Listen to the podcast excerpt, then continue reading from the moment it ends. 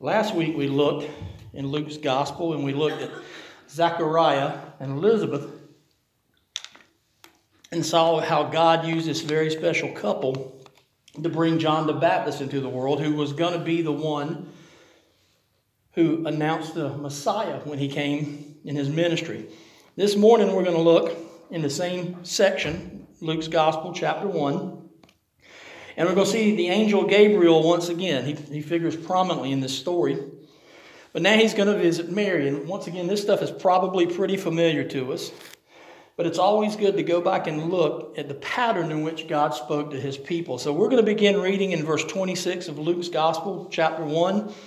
And we're going to read down to verse 56 and then briefly go back through and see a couple of things that stand out.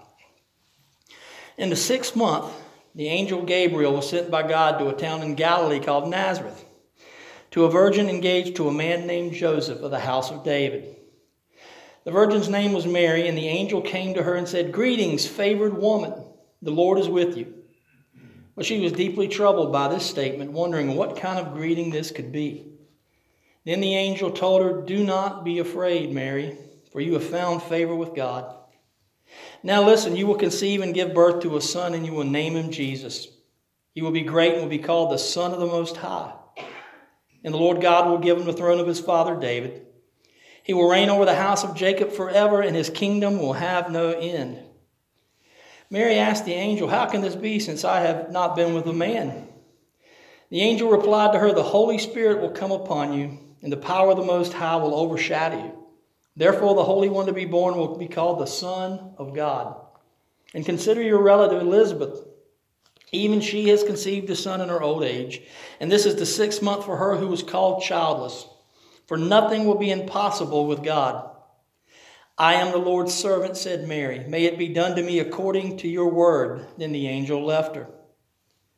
In those days, Mary set out and hurried to a town in the hill country of Judah, where she entered Zechariah's house and greeted Elizabeth. When Elizabeth heard Mary's greeting, the baby leaped inside her, and Elizabeth was filled with the Holy Spirit. Then she exclaimed with a loud cry, Blessed are you among women, and your child will be blessed. How could this happen to me, that the mother of my Lord should come to me? For you see, when the sound of your greeting reached my ears, the baby leaped for joy inside me. Blessed is she who has believed that the Lord will fulfill what he has spoken to her. And Mary said, my soul praises the greatness of the Lord, and my spirit rejoices in God my Savior, because he has looked with favor on the humble condition of his servant. Surely from now on all generations will call me, call me blessed, because the mighty one has done great things for me, and his name is holy. His mercy is from generation to generation on those who fear him. He has done a mighty deed with his arm. He has scattered the proud because of the thoughts of their hearts. He has toppled the mighty from their thrones and exalted the lowly. He has satisfied the hungry with good things and sent the rich away empty.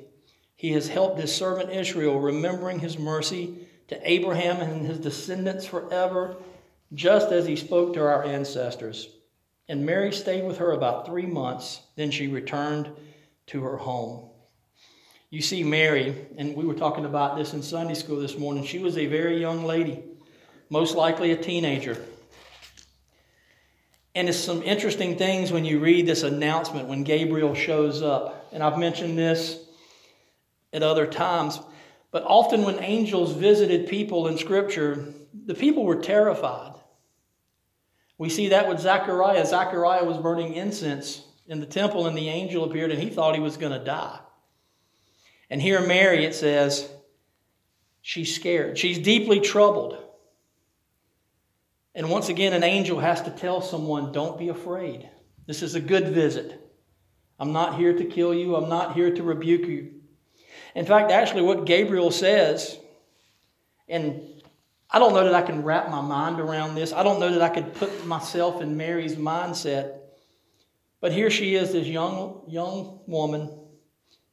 She's got a noble man that she's going to marry and start her life with. And this angel says, you are favored. God is with you. I can understand how she would be troubled by what Gabriel tells her. Put yourself in Mary's place if you can for just a moment. Here is a teenage girl who's about to be married. Should be the most exciting time in her life. And I know cultures are different, but even in the first century, a young lady about to be married to a good man would be excited. Want, want this to go off without a hitch, no complications. And then an angel shows up and just changes everything. Changes everything. Said, God has chosen you, Mary, to give birth to his son. You're going to be pregnant. The Holy Spirit is going to come upon you. And however that worked, we don't know. It was supernatural. You're going to have a child. I can understand why she's not necessarily jumping for joy. How would you like to be an unwed teenager and God say, You're going to be pregnant and give birth to the Son of God? Now, that is a favored position. We can't overlook that. Randy mentioned this, and Kevin kind of touched upon it this morning. God chose Mary and Joseph because they were special people, they were godly people. He didn't just choose anyone. He chose a young woman who was willing to be obedient. We see this in her conversation. Look at verse 38. She says, I'm the Lord's servant. May it be done to me according to your words. And think about what she's agreeing to. She's agreeing to become pregnant, not through her future husband. And she's not going to be married when she becomes pregnant. And that's the stigma in our society today. I can't imagine what it must have been like in the first century in Palestine in a deeply religious setting for a young woman to come up pregnant and she's not married. Think about the embarrassment that she would have felt in public. Think about the conversation she must have had with Joseph. We don't see that conversation. Fortunately, Joseph has a dream but can you imagine Mary going back to Joseph and trying to explain this to him? Can you imagine Mary trying to explain this to her parents and to her family and to everyone else? So the fact that she was troubled, that's an understatement. She had to have been frightened, scared out of her wits. But what does we see happen? She says, I'm the Lord's servant. I'm listening to what you're telling me, and I'm willing to do it. So, whatever God has chosen to do, let it happen. Sometimes I think we kind of look over the fact that's tremendous faith right there. That's incredible faith to be facing the unknown, knowing that there's going to be difficulties with it knowing she's got to go talk to Joseph. She's got to talk to her parents, everyone in that village. And yet she says, Whatever you choose to do through me, Lord, I will do. That's amazing courage. That's amazing faith right there. We don't know exactly the timeline. We only have what Luke and Matthew tell us. But she heads out to go see Elizabeth, who is somehow related to her. We're not exactly sure the nature of the relationship. But, but Elizabeth is already pregnant, well along. And she gets there to Zacharias' house and Elizabeth. And we know that by this point, Mary's pregnant. Because as she comes and speaks to her relative Elizabeth, John the Baptist jumps in her womb and recognizes that the Messiah has shown up. I can remember when all three of our children were born. I can remember getting those first sonograms. You remember those? And you're looking at the doctors are pointing out things, and I'll just be honest, they look like just blobs of black and gray goop to me. But they pointed out here's the head, and but when you listen to the sonogram and you could hear the heartbeat, it was amazing. And here we see something that's even greater than that. The first time you hear your child's heartbeat in one of those machines. Here, we see John the Baptist, who was born according to prophecy. He is going to be the one that prepares the way for the Messiah to come. He's not even been born yet. And he acknowledges that the Messiah is in his presence. That's amazing. That's incredible. It's a little detail that's so easy to read over and not see. While Jesus is still in the womb, John is already worshiping. And John is worshiping so much. Remember the promise to Zachariah and Elizabeth that the child would be filled with the Holy Spirit while even in the womb. Now Elizabeth is filled with the Holy Spirit, and she starts to worship Jesus while he is still in the womb. And she sort of prophesies over Mary. She's like, Why am I so fortunate? Why has God chosen to bless me in this way? That the mother of the Messiah is coming to see me.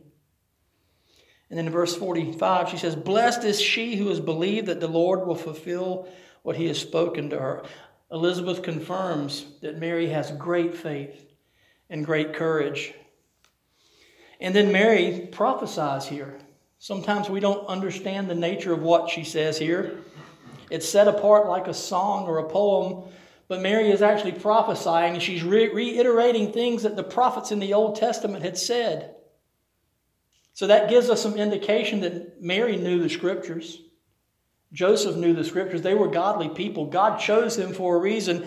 And Mary basically sums up all of the Old Testament prophecy pointing towards the Messiah. And she sums it there in verse 55, going all the way back to Abraham. I am part of the fulfillment of the promise God made to our father Abraham all those generations ago that he would be the father of nations and one of his offspring would bless the entire world. And so she says, God has chosen me to be a part of that. And she worships the Lord. She's humble. She's joyful. That doesn't mean she's not frightened and apprehensive about what's going to happen, but she's willing. And I think that may be the best lesson we see about Mary. She's like, Lord, this is a pretty big task you're calling me to. People aren't going to understand. I don't know that Joseph is going to understand, but if this is what you believe I should do, then I will do it. And she was willing. Mary played a pivotal role in the salvation of mankind. And remember that first prophecy from our Sunday night lesson. That first prophecy was in Genesis chapter 3, after Adam and Eve sinned. And God is standing there with Adam and Eve and the serpent. And he tells the serpent, He's like, I'm going to put hatred between you and the offspring of the woman. You're going to try to destroy them for the rest of their history. He's like, but there's going to be one that comes, a descendant of this woman, and you're going to try to kill this descendant. You're going to strike his heel, but he will crush your head. And that's the very first prophecy of the Messiah. And now Mary is being used to help fulfill that. I wish I had thought of finding this illustration, but one of my favorite illustrations this time of the year is a series of illustrations that these uh, nuns have painted and it's a beautiful picture. In, in retrospect, I wish I would brought it, but it's a picture of Mary standing with Eve, and Mary's with child. And Eve has her hand on Mary's stomach, feeling the baby.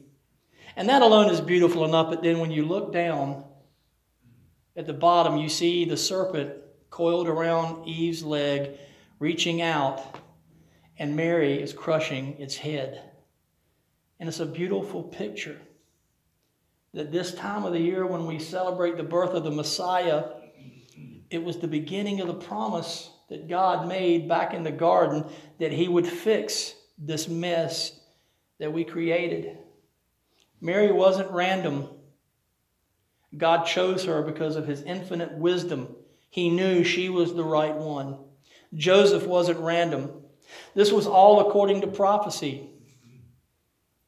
They were from certain families.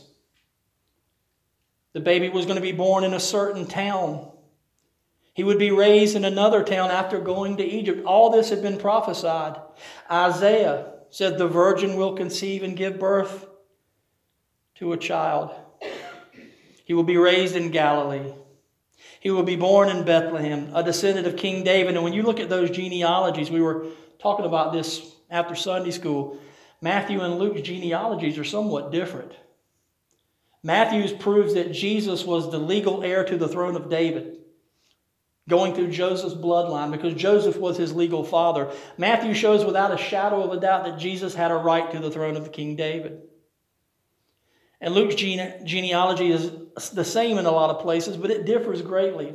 And scholars aren't sure exactly, but a lot of them believe that that traces Mary's genealogy and shows that Jesus was the descendant of Abraham, the promised one who would bless all nations. So, Mary being chosen was part of God's perfect plan. And the reason God chose Mary, first of all, is because of his infinite wisdom. He knew what was right, he knew what was good. And Gabriel said, We don't know what Mary had done at this point. We don't know anything about Mary before this, but it says, You have found favor with God. How would you like to get that message? You have found favor with God. That tells us a lot about Mary's character, even though we didn't know anything about her. God looked upon her with favor and chose her to be the mother of the Messiah. And her response, she understood exactly what was happening. Sometimes we question, sometimes we speculate. There's a beautiful song that's sung a lot this time of the year Mary, did you know? Perhaps you've heard that song. And it speculates Mary, did you really know? I think she did. I really do. Gabriel made it clear. He said, This is the Holy Spirit working in you, Mary. This is God doing this. Look at verse 35. It says, The power of the Most High, Almighty God, will overshadow you. That word's important because it shows that Mary was willing to submit. If you're overshadowed, that means something is over you, taking all of the glory. And Mary was willing to let that happen. It's like your son is going to be called the Son of God. Mary, did you know? I think she did. I think she understood. And we see her worship there at Zachariah and Elizabeth's house. My soul praises the greatness of the Lord. My spirit rejoices in God my Savior because he has looked with favor on the humble condition of his servant. Surely now, from now, all generations will call me blessed because the mighty one has done great things for me, and his name is holy. That sounds like a young lady who knew exactly what was going on. That sounds like a young lady who understood her purpose and her plan. And that doesn't mean she wasn't frightened. She had to have been. Just the fact that she was pregnant for the very first time is a unique experience. I can only speak as an outside observer. But you ladies that have had children, think back to when you found out you were going to have a child the very first time. Was there a little bit of apprehension? A little bit of worry? Now add to that that you're not married. You've got to go tell your husband. There's some things I wish were recorded in Scripture that are not. I would have loved to have seen that conversation. Put yourself in their place. Gentlemen, Put yourself in Joseph's place. You're a godly man, trying to be obedient, try to do what's right. There's this girl that you're madly in love with. You can't wait to get married to her. In fact, this already legally happened. We don't understand that because their culture was a lot different. By this point, Joseph had already gone to Mary's house. They've already had a celebration. They have become betrothed. That's what that word meant. It's more than just our word engagement. And then what would happen in this place is Joseph would leave. He's paid the dowry. The date has been set. He's gone home to prepare the place where they're going to live. And then he would return, and there would be a huge celebration. But by the fact that they've already had this first festival. It's been announced, the dowry's been paid. As far as the law was concerned, they were married, even though they were not living together. In order for Joseph to back out, it's not like today where you just say, hey, we're, we're calling this off. Joseph would have to go and give valid reason for calling this wedding off. So imagine young young guy and his fiance's coming. And imagine, ladies, try to put yourself in her spot. And I've got a pretty vivid imagination, but I can't even begin to imagine how that conversation started. Hey, Joseph, we need to talk. That's an understatement. Imagine the fear she must have felt. Now, she's already understood God has chosen her. She understood that she has been favored by God, but she still got to tell Joseph Joseph, I'm going to have a baby. Now, guys, what would you say? You know it's not yours. And then she says, Oh, yeah, it's going to be God's baby. The Holy Spirit did this. I've heard a lot of excuses. Heard a lot of wild stories in my life, but just imagine the conversation. And we do know that Joseph did have a dream. That was our Sunday school lesson. It says, Joseph believed Mary. She's a righteous, honorable woman. This is God doing this. And that passage said Joseph had already decided to divorce her. He was going to do it under the table. He didn't want to embarrass her. He didn't want to make a scene out of things, but the angel says, Trust her. You two have been chosen for a purpose. And sometimes I don't know that Joseph quite gets the credit he deserves either. But he was a godly man, and he did the right thing as well. I would love to hear God physically say, Lee, you were favored. That would be incredible. But I don't know that I would want to hear it if I was asked to do something along the lines of Joseph and Mary, if I'm perfectly honest. Often wonder, and this is not in Scripture, this is just me wondering. Because we see both of them, Mary and Joseph, they trusted God, they believed, and they were obedient. They did exactly what God told them to do. And every single time God spoke to Joseph, Joseph got up and did exactly what God told him to do. God said, Marry her. This is right. Joseph obeyed. God said, Joseph, get Mary and the baby, get up and go to Egypt. Joseph obeyed. Then after a while, he said, Joseph, get Mary, take the baby, go back home. Joseph obeyed. And really, the only thing we see about Joseph, we see a lot about Mary. She continues on through Jesus' story up to the resurrection. But we don't see much about Joseph. In fact, the last time we see him, we mentioned this morning, is when Jesus is about 12 years old and he's at the temple. But every time we do see Joseph, he's obedient. He's protecting Mary. He's protecting Jesus. I'm glad that I wasn't chosen for this sort of task. We kind of sanitize it this time of the year. We have nativity scenes and all that, and they're nice. And but think about how difficult this was for the families. Think about all the things Mary had to go through because you know how people are. Human nature hasn't changed in 2,000 years. Imagine Mary walking through the streets and people snicker. People say things. People point because you know that's what people do. They weren't excluded from that. And I think about Joseph. You think Joseph was ever walking through the streets with Jesus, little boy Jesus, walking through the streets, trying to be a good dad? And somebody would pass him going the other way, and he'd look and say, Huh. Do you reckon he ever doubted? Do you reckon he ever wondered? We don't know. All we know is what Scripture tells us.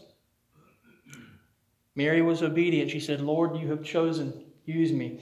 Joseph was obedient. And I know the Christmas story is about the Messiah being born. But just like all through the Old Testament, every prophecy, everything that God promised, Jesus had to fulfill all those things. I believe it was no accident. They weren't just random people plucked from the earth. God chose Mary and God chose Joseph to be the parents of our Savior because they were the best ones. They were the ones most qualified for the job. And we should be thankful. I know we often speculate, speculate about when we get to heaven, I'd like to meet this person. I really do want to meet Joseph and Mary. I don't know that we'll be allowed this. I don't know that we'll even care in heaven, but I would love to ask Joseph, what in the world were you thinking? How did that conversation go? And I probably won't care. But we should be thankful this morning as we close. We need to thank the Lord for the people that He chose. It's all about Jesus. But Jesus grew up in Mary and Joseph's home. They were his parents. They taught him at home. They taught him right from wrong. And they were the perfect couple for it because God chose them. It truly was a series of fortunate events for us that this little girl. And it really rattles home because most scholars think she was about 15, which is how old my daughter is. This little girl, even though she was afraid, even though there was uncertainty, she's like, I am the Lord's servant. May it be to me just as you said.